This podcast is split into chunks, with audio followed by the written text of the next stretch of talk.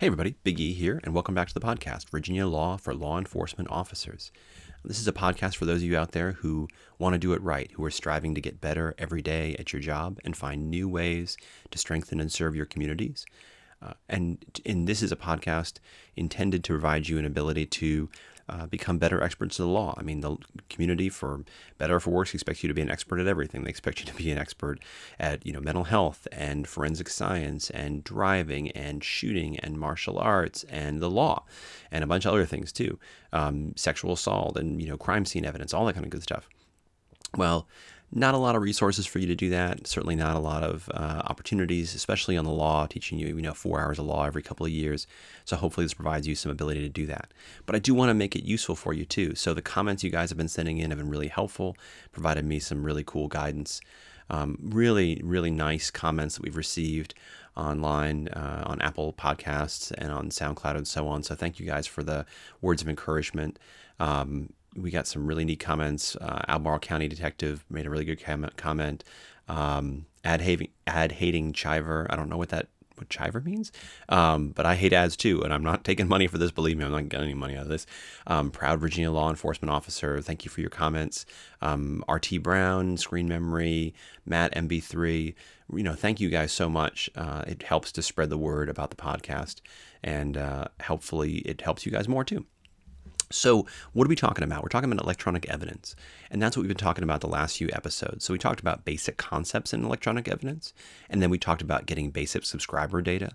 In the last episode, we talked about getting pen register trap and trace information, which is this really funky area of law.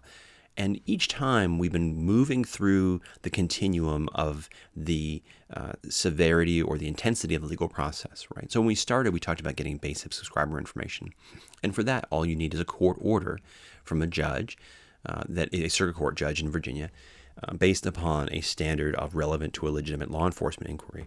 But as we got into stuff like real-time location data and historical cell site location data, we got to a point where we needed to have probable cause supported by oath or affirmation, and particularly describing the place to be searched, the persons or thing to be seized, right? And that's Fourth Amendment requirements. Now, today's episode, I'm going to talk about getting actual content from providers. And that's going to be the goal for today's podcast. And I'm also going to talk about now sort of more practical challenges, because let's face it, the practical challenge in getting content from providers is not really the legal process anymore. It's how in the heck am I actually physically going to get this information? And that's what I want to talk about with you guys today. As I mentioned in the basic concepts episode, when we're talking about getting something simple like whose phone number is this? Who's the person who has this phone number? That's not very intrusive information. That's something you might be able to find on sort of people search or some kind of internet search engine without getting court order or legal process. That's sort of out there in the public space with a Google search. But when you want to have the actual content of someone's communications from the past, that's still very intrusive. And that's the kind of thing that the law is going to require you to get a search warrant for. Now, believe it or not, there's actually a lot of debate about this, about whether or not originally a search warrant was something that was going to be required. As you remember, we talked about, in an earlier episode, we talked about this Miller case in the 1970s and the court saying if somebody else holds onto the information, if you've already disclosed the information to somebody else, you don't really have a right expectation of privacy in it. And if you've ever been on Facebook or if you've used Gmail before, you might have noticed, right, if you start writing emails to your buddies about the hunting gear that you got, this new tree stand that you got, you're really excited about it. And then all of a sudden when you're doing a Google search or when you're online, you start seeing ads for tree stands showing up and you're like, what the heck is going on? Well, yeah, I mean, Google is reading your email. I mean, that's in the terms of service. I can't believe you didn't read the terms of service when you agreed to the terms of service, right? But they're reading your emails. They're checking to see what you talk about. They're not reading them like, there's not like a physical person sitting there actually reading them because it'd be really boring. I mean, reading my emails would be really, I would feel really bad. I think it's a violation of the Geneva Convention to make somebody read my emails. It's so boring. But when they're a computer is reading your emails and it's reading it and pulling off of information like, tree stand and hunting and so on. And it's developing a profile about you as a consumer that it can then market and sell you know, if you've ever gone up and copied your web address, this is the, you know, oh, here's the website, you know, send me a link for that tree stand. Okay, well, you go and type in Amazon, you type in the tree stand. It doesn't just give you, you know, www.amazon.com/ you know, mossy oak tree stand or whatever. It gives you this huge long string of, you know, like this really long string of letters and numbers, and what is, and contained in all information is a lot of information about you. It's sort of a hash value about you and who you are as a consumer. And that information is very useful because that's the next time that you type an URL in, it's buying and selling who you are to the upcoming advertisers and saying, hey, just let you know, now's your chance. You know, Billy is going to go onto the internet. Do you want to sell him anything? Now's your chance to buy the opportunity to sell him an ad. So again, this information is being read. You don't have a true expectation of privacy, but in the eyes of Congress and ultimately the Virginia General Assembly, they said, well, we don't like the idea that law enforcement could get this information without a search warrant. It's very private information. We want to require law enforcement to get a search warrant for it. And that's why you have to get a search warrant for this information. So in general, you have to get a search warrant for this information. And again, that's not a surprise, right? So you have to, you know, get if it's the past, if it's information about what did someone's Facebook message say, or what did somebody's text message say, or, you know, what did somebody's Twitter message say. If you want the actual content of that statement, you need to get a search warrant if it's something in the past.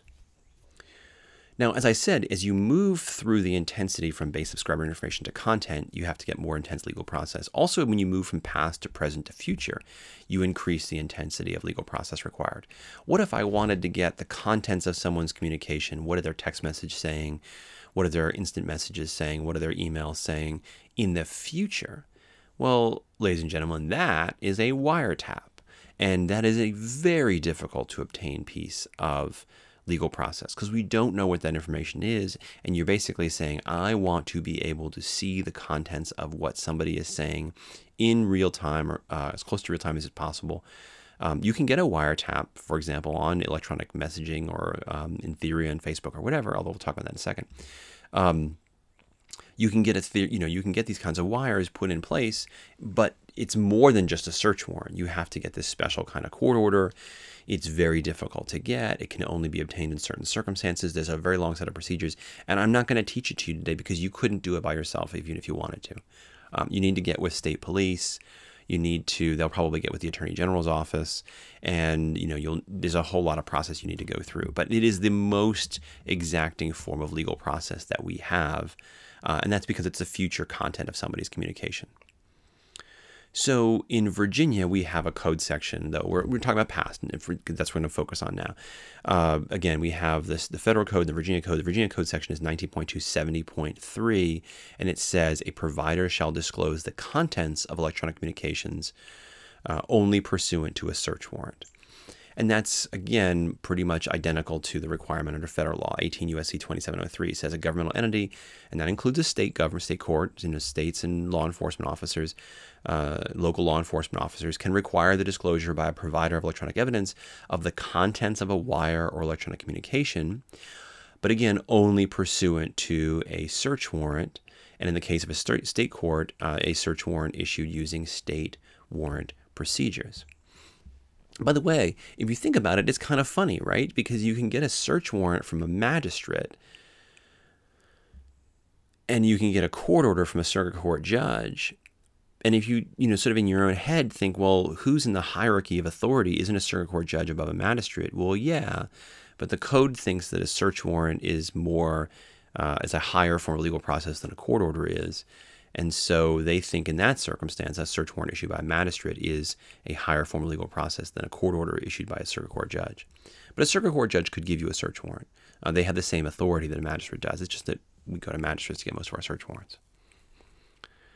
And keep in mind, this requirement is enforced not just by, suppression of evidence. In Virginia, it's a class 6 felony to intercept somebody's wire or electronic communications without lawful authority. If you try yourself to wiretap somebody, to intercept a wire, electronic, or oral communication, or you try to get somebody else to do it for you, or you intentionally disclose information that was intercepted using a wiretap, and you do it without any legal process, without a search warrant, it's a class 6 felony. And I think we sort of say, oh yeah, well, I would never do that, but recognize, you know, there's technologies out there that let you do that. You can imagine, you know, a situation where maybe you were in a, you know, a hostage barricade, and you thought to yourself, hey, you know, if I stick this little wire through the wall, I can listen in on the person's conversations inside. You know, you need to really make sure that you get, you know, lawful authority to do that before you do it, because again, the code's telling you not to do that. Now, fortunately, there is a code section that provides that during, you know, hostage situations, that you can, you know, get the phone company to break in on the person's phone calls. But so that's, the code protects you in that realm, and there's a process for that. But and you only need to have one person's consent in Virginia to listen on a phone call or record a phone call. So, you know, most of the time when we've got an informant working with us or something like that, and we want to record a phone call, as long as one person on that conversation consents, you don't need to have the bad guy consent to that conversation either. There are states that require 2-party consent. And, you know, fun little trivia, can you think of a state that requires both parties to a conversation to record that conversation? I think most of you were going to guess the same state, and I think most of you learned which state that was for a particular reason.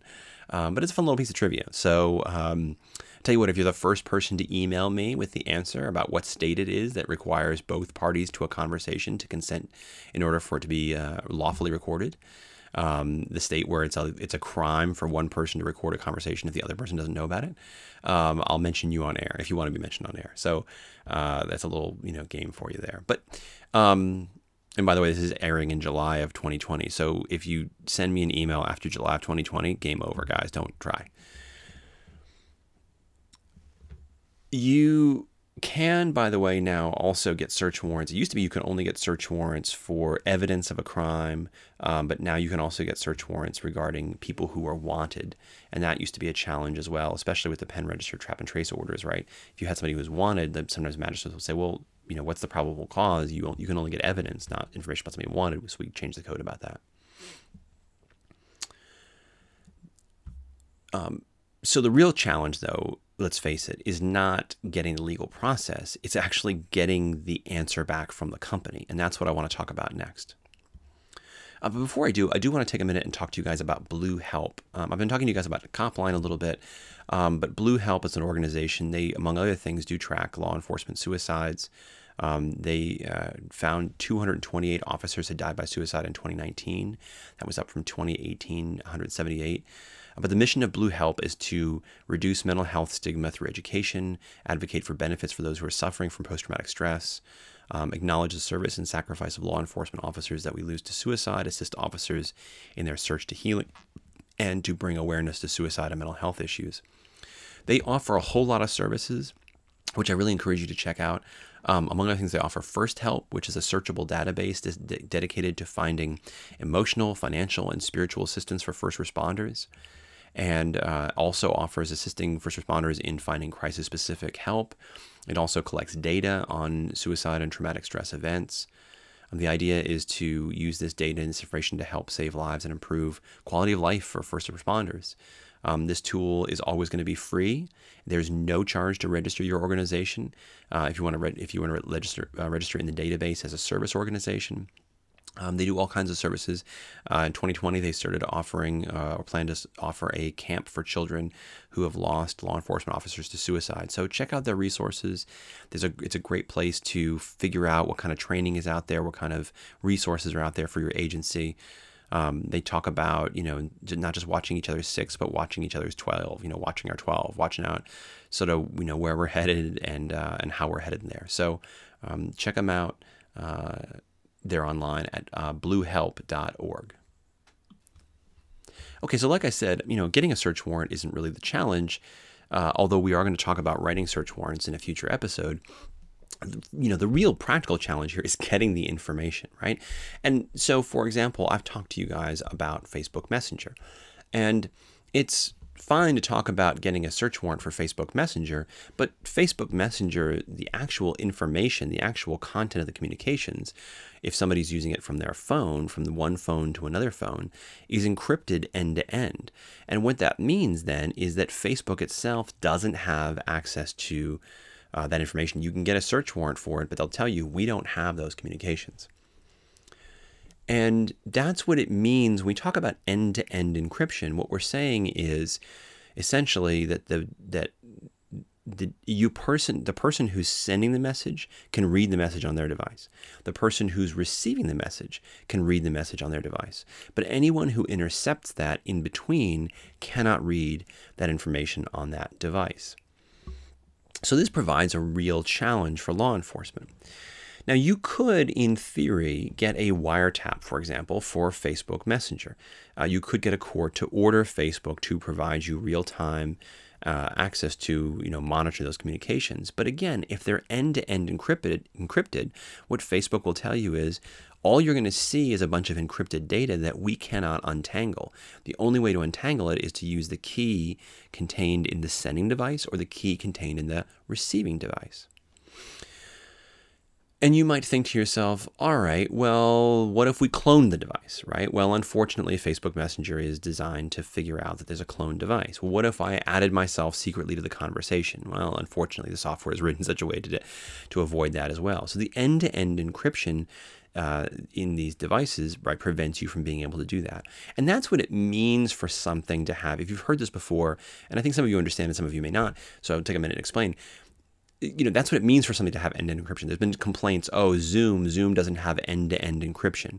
In other words, somebody can listen in the middle. Well, of course, Zoom doesn't have end-to-end encryption native in it, because when you use Zoom, if you've ever gotten a Zoom invite, and 3 months ago you probably didn't know what Zoom was, but most of you probably know now, it gives you the chance to call in. You can pick up a phone and call in and join the call if your internet connection is bad or you're on the road or whatever. We've done a bunch of trainings on Zoom, and some of you may have called in and listened if your internet connection wasn't working, to that training that we did on Zoom. Well, the only reason you can call in is because, again, that communication isn't encrypted end-to-end, and so it's going out orally in such a way that you can also listen in over the phone. If it were end-to-end encrypted, what it would mean is that you would have to be using an internet connection and a specific invitation that's specific to you to do that. And Zoom has the ability to provide end-to-end encryption, but it would mean you couldn't call in on the phone, and so we don't use that because that, for our training purposes, is useless, right? So then the next question becomes, all right, well, I don't like that. I don't like the fact that law enforcement can't get access. How do I force these companies to provide me access? And this is a stay tuned conversation, really. What I'm going to tell you right now, and again, I mentioned this is July 2020, is that there is a piece of legislation making its way through the U.S. Congress called the Lawful Access to Devices. We call it the Lawful Access to Devices Act. I think it has a different name, but we call it Lawful Access to Devices. And it talks about whether or not the providers have to build in a way, if you're a provider in the United States providing the ability to a user to send or receive wire or electronic communications, do you have to provide the ability for law enforcement to read those communications? We don't know what that is going to say.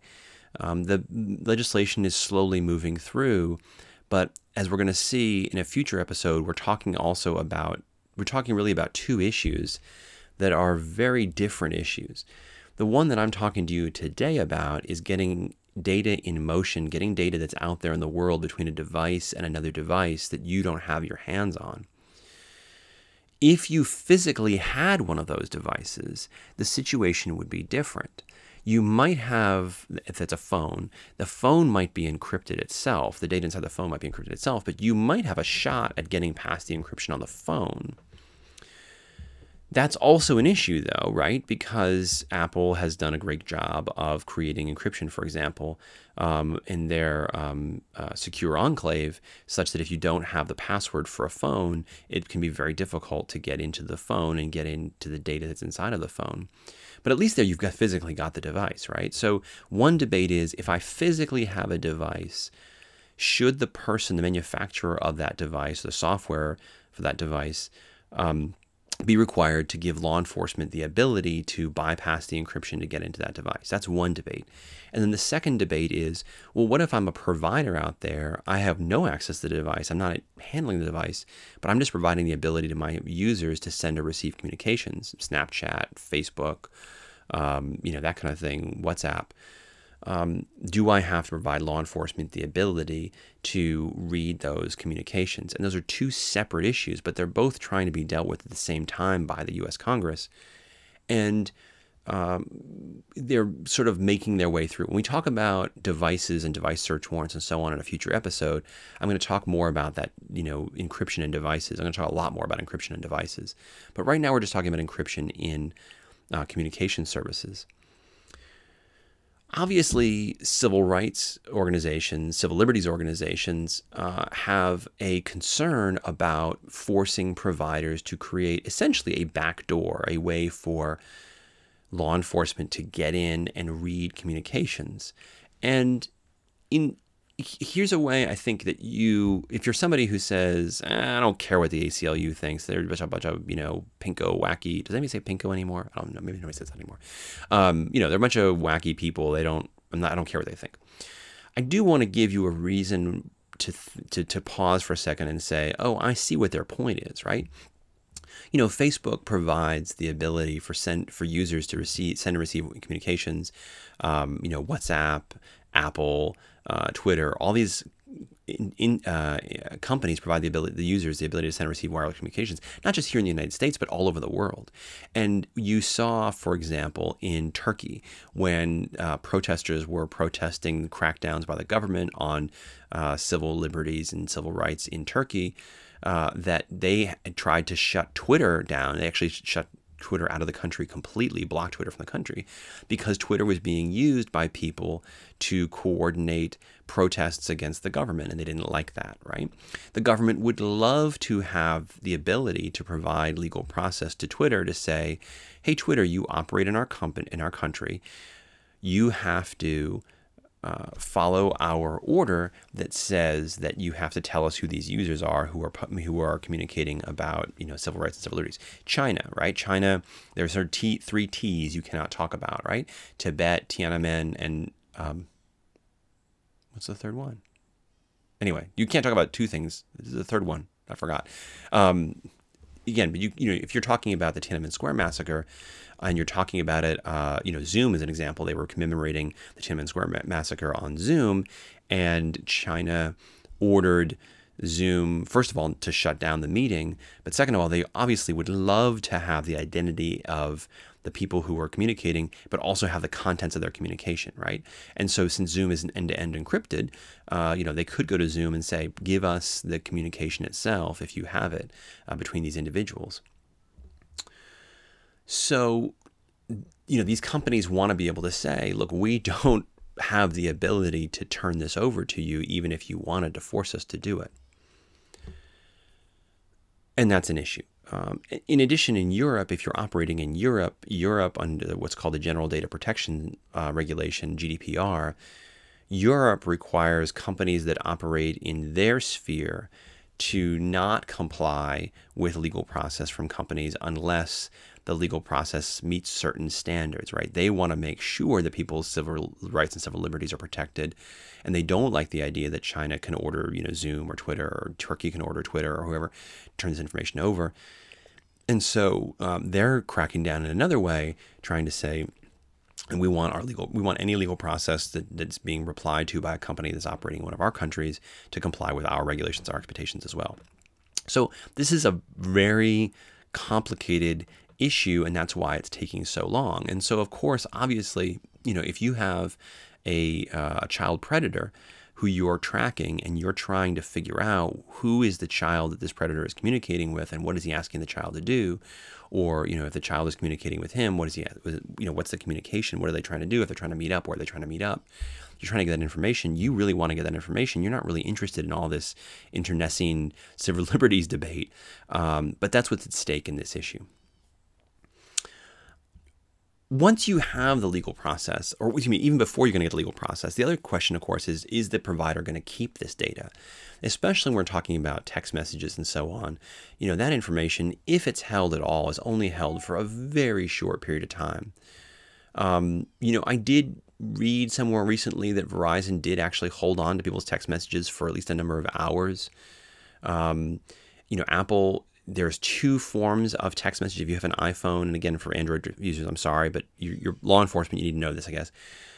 You know, there's two kinds of text messages in Apple. There's SMS, which is short message service, SMS.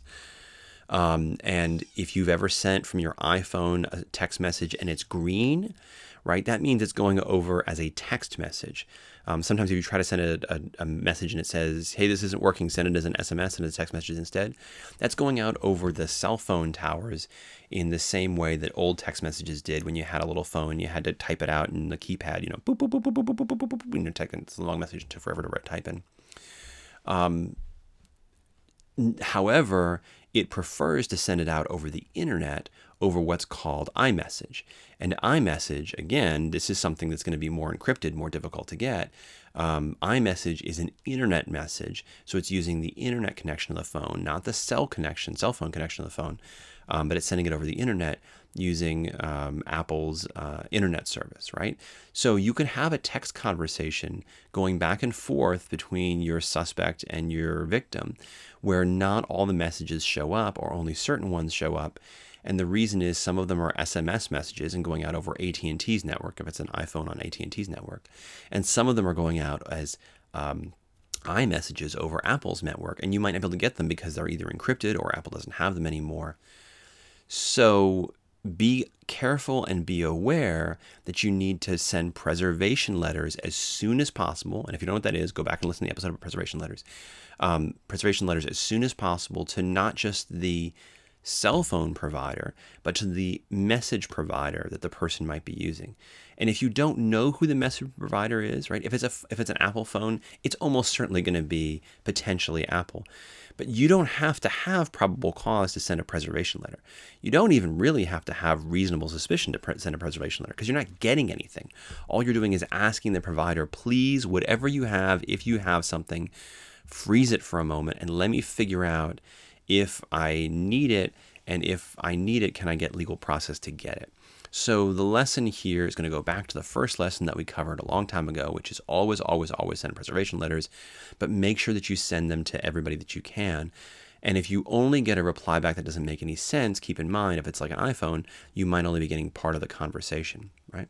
If you get no reply, it might not be that the company is being unfair to you or trying to play games with you. It might be that they literally don't have access to the conversation at all, and you're going to have to find one of the devices to actually get in the device and figure it out how to do it.